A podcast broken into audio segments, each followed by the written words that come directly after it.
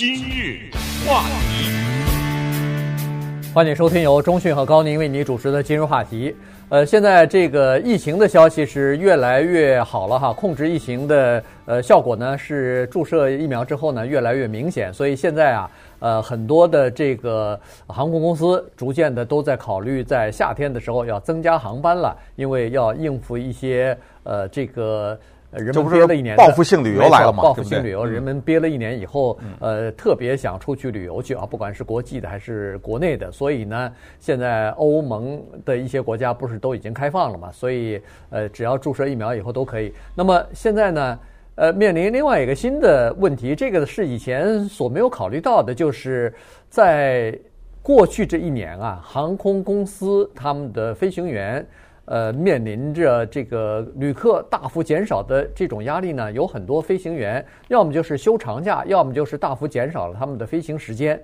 呃，有的人呢，甚至就呃开始这个被解雇了。那么在这种情况之下，航空公司又要应付今年这个夏季、秋季逐渐慢慢的恢复正常的这个航班的需求啊，所以呢，他们要纷纷的把这些要不就解雇的或者是放长假的飞行员呢再招回来。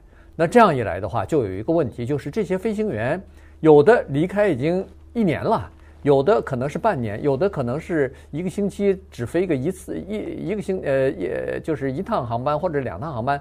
像这种人，他回来的时候还能够得心应手的安全的起降吗？嗯，这个问题有意思，真的是我们不会考虑的的问题，但是一提出来呢，觉得也有点道理。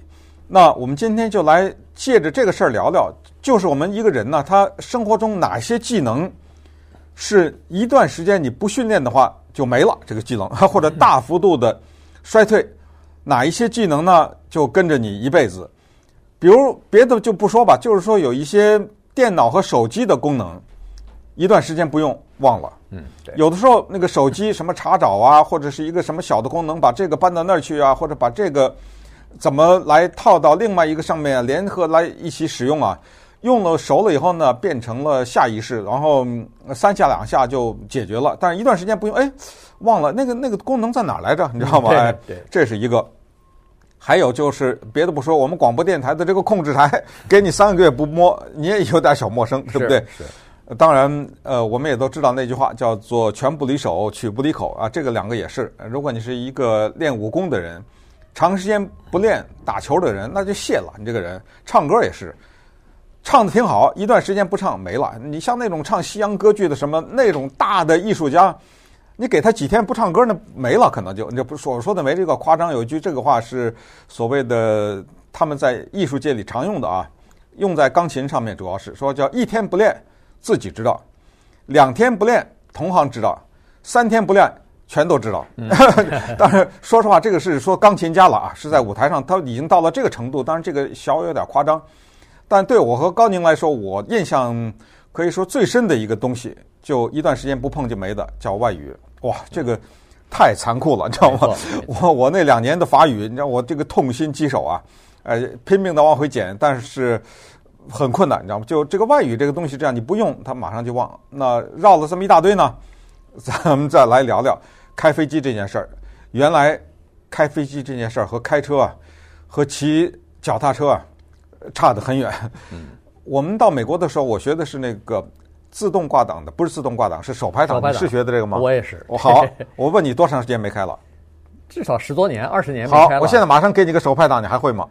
我可能能开，但是需要熟悉一下。哎、这个你呃，你把这个放大，我不知道一百倍还是多少倍，就就跟开飞机一样。对。对呃，人呢，我来美国还是在中国，我忘记了谁跟我说，说有两个东西学了以后呢，是一辈子不会忘记的，一个是骑脚踏车，一个是游泳，一个是游泳。对，我们从小就听老人这么说。对，对，呃，但是呢，其实哈，骑脚踏车和游泳它是不会忘记，但是呢，它的那个熟悉的程度啊是有差别的。我觉得游泳是最明显。对，呃，骑脚踏车我觉得还凑合，没什么啊。对，那个游泳这不是一般的，就你不会淹死。对，但是那个。差的程度之大，那不可同日而语。没错，你以前可能会游得很快，现在不行了。你以前可能会什么自由泳啊什么的，对，呃，游得很很顺畅的，什么游个一两千米什么之类的，对对，什么时候换气什么的，你都很顺。但是你一段时间不游，你你再下去的时候，可能就要适应了，一下子。恨不得还要呛水呢啊！所以呢，这是一个问题。骑脚踏车也是啊，骑那个时候骑老练的时候，什么双手拖把骑车，对吧？那你一段时间不骑，你再上试试能行吗？不行吧？所以呢，那个飞机也是这样子的。飞机的这个机飞行员呢，他们都说了，说我这个比如说有两三个月或者三五个月没有碰这个飞机呢，我依然可以把这个飞机开起来，让它升到空中去。但是呢。这个过程就和以前的那个熟练的过程就不一样了，而且空那个飞机上那个仪表盘，我们可以想象一下，那个比我们那个这个广播那个操作台那复杂的多了，你知道吧？所以呢，它有各种各样的东西你需要监控，然后呢，关键是它和那个就是空中指挥的那个指挥台啊要保持联系，这个东西呢是需要训练和熟悉的。原因是这样子的，就是说，它那个空中的指挥台啊，因为航班多了以后呢，一个指挥台一个频道呢，它不是只有你一架飞机，也就是说，那个空中调度的那个指令啊，它是同时有三四十个飞行员在同一个频道当中，所以呢，你必须要听清楚人家那个空中调度啊，他会讲哪个航班飞到哪儿的什么，你的飞行高度是多少，它的飞行高度是多少。他不停的那个耳机里头不停有声音，但是可能大部分的声音都是给别人听的，只有某一些时候是给你听的。如果要是三十个人的话，那等于三十分之一的时间是给你的。所以有很多飞行员在这个时候，就是他歇了一段时间以后回去的时候呢，这方面的这个呃叫做不适应啊是最明显的。他有的时候就听错了飞行高度了，呃，人家说的是给另外一个航班。告诉你是飞行高度，我们都知道每个航每个呃就是南北向、东西向的，它的那个飞行的高度是不一样的。你飞到一个同一个高度的话，如果要是相对而来的话，那可能就会出现危险嘛。所以有这个呢，就是在过去这一段时间以来出现的好几次飞行高度飞错了。嗯，我们今天说的飞行员，大家可不要以为是指的美国的航空公司啊，我们说的可是全世界啊。对。这样的开民航机的飞行员，那简直是不夸张的说，成千上万。你要把全世界所有的国家的飞行员都算在内的话，那么另外一个数据呢，告诉我们在二零二零年这一年，全世界的民航旅行的人狂掉了百分之六十五点九，就等于六十六吧，等于，嗯，这么多的人不再旅行了。光是有一个叫做 Virgin Atlantic 这一家航空公司解雇了四百个飞行员。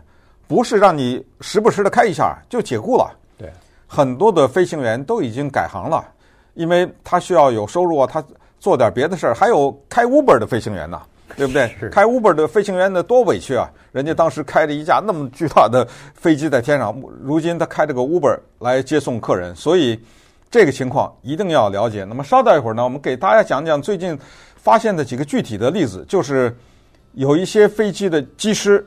他回到天空以后，要不啊，就是在驾驶的过程中出现了一些误差或者一些问题，没至于失事，但是从起飞到降落都有问题啊。要不呢，就是他们有一些不适应，这种不适应是什么？我们外行人，你听了以后你才能知道。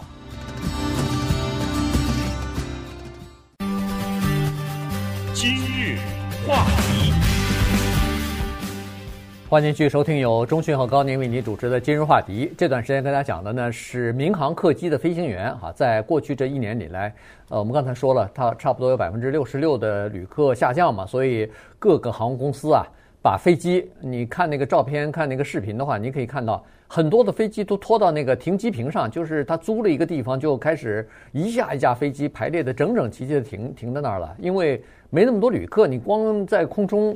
飞来飞去是没有道理的哈，所以呢，现在减少这么多航班，有的时候飞行的旅客也只有那么几个，所以，呃，就很多的飞机停飞，呃，这个飞行员呢，就等于是呃休长假了，或者是干脆就解雇了。所以现在再重新飞回来的时候呢，就碰到一些问题了哈。这个，呃，比如说有一个呃，飞行员在这个着陆的时候，他对飞机的把控就没有以前那么好了，于是冲出跑道。当然没有发生意外哈，没有出现人员的伤亡，但是这也是飞行事故嘛。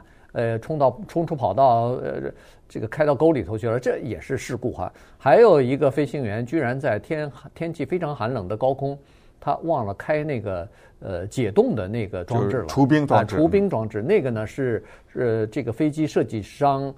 专门是为了就是解除冰冻的，因为呃有的情况之下，如果你不开这个除霜除冰的这个装置的话，那可能会造成呃这什么飞行舵被冻住啊，或者是啊这种就会造成危险。还有的就是好几次啊，不光是一个航航班，好几架飞机的飞行员就飞错了高度了，就是跟那个塔台的联系，或者是没听清楚，或者是注意力不够集中。凡是问到这些呃，就是有飞行失误的这些飞行员，问他们情况的时候，他们给出的同一个理由，就是在疫情期间他们缺乏飞行训练。嗯，手生了。对。对。那我们试想一下，驾驶着这样的一个庞然大物，他脑子里啊想的事情是非常多的，耳机里还听着各种各样的声音，塔台的声音啊，和舱内啊、舱外各种各样的情况的汇报。说不定他眼睛要看着什么雷达呀，什么反正哎，就不能想象的这种复杂。于是怎么办呢？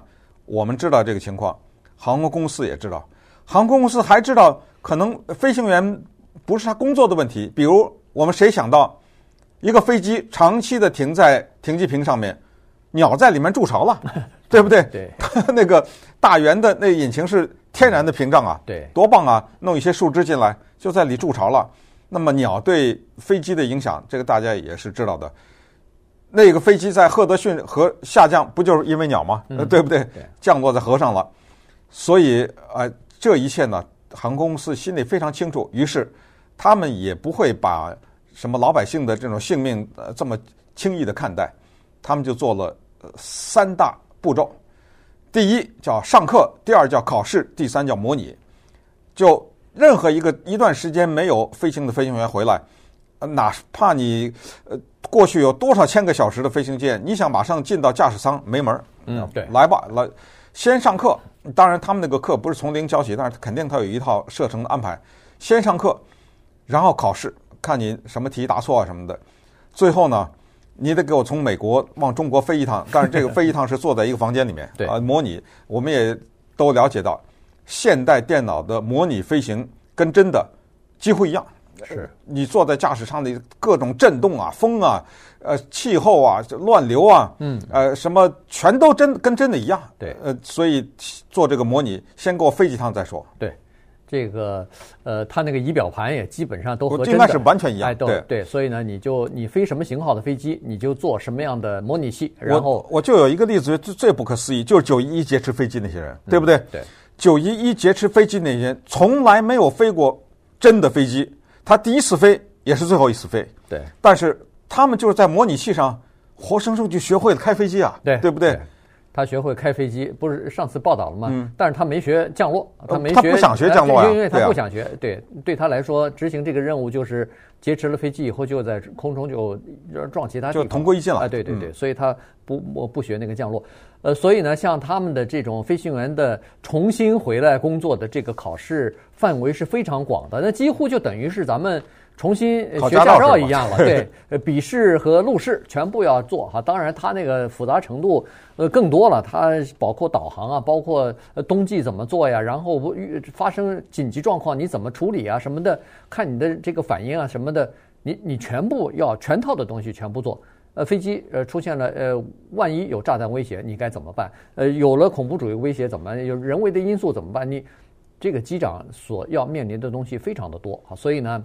他一个一个的全部要呃重新熟悉、重新捡起来，因为人他是这样子的，就是说，一个是能力的生疏啊，就是好长时间不做以后呢，他手他这个生了；第二呢，就是记忆力的衰退。你很长时间不做，呃，这个刚才说的那个手机的一些 功能就是这样子，你忘记了，你不知道它放在哪儿了，你大概知道一个情况，可是不是那么熟悉了哈，所以你还得找一下、翻一下才能才能找到，所以。这些东西呢，都要重新的来培训以后适应以后才行呢。对，巴基斯坦航空公司有一个经验丰富的机长叫阿萨德，他呢因为疫情的原因，他还行，时间还短，三个半月而已，没有开飞机。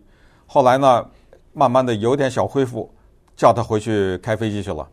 啊，他上到飞机上，我们开玩笑哈，是因为是那个 Airbus 三二零，这蛮大的飞机哈，嗯、一脚油门把。那第一脚油门就把他吓到，当然这是不是拿脚踩的？不知道，应该是其他的控制吧？啊，应该不是拿脚踩啊，我这开玩笑的啊。他就是一脚油门踩下去，一下这个飞机就起来了，把他吓一跳。为什么把他吓一跳呢？他忘了一件事情，这个事儿呢，跟我们每一个开车的人都能够有共鸣，就是如果你开一个面包车，里面只坐了你一个人。嗯，和你这个面包车里面坐了八个人、七个人的时候，他需要的刹车的距离和他启动等等是不一样的。对，我有亲身经历，我曾经有过这么一个面包车，对不对？我常常有时候带着电台七八个人，就是我知道当车上人多的时候，我需要更大的刹车距离。对对，因为它那个惯性太大，有一次差点撞上，因为我就忽视了这个，因为我自己开的时候，我太习惯大概多久，对不对？有我给自己留下多久的空间。这个阿萨德开这个 Airbus 空中巴士三二零的时候也是，他忘了他这个飞机上坐零零星星只坐了很少的人，和过去那个坐的满满的那个飞机的惯性和起始的速度是不一样的。尽管他被吓了一身冷汗，但是没有出事。对，嗯，这个其实可以理解。你你看，你车里头，比如说一个人跟八个人的区别，七个人的区别，那飞机上他说三二零。应该装满，应该两百两三百人吧，对吧？现在他说只有十来个、二十来个人，这个不光是人的重量减少了，他行李的重量还减少了呢，对不对？所以起飞降落都受到影响。对，所以他一下子慌神了。哎呦，怎么这么快啊？这个起飞，呃，因为重量减轻了嘛，所以他说慌神了，呃，恍惚了几秒钟之后，马上又恢复过来。当然，这个适应应该是比较快的，马上他就知道了。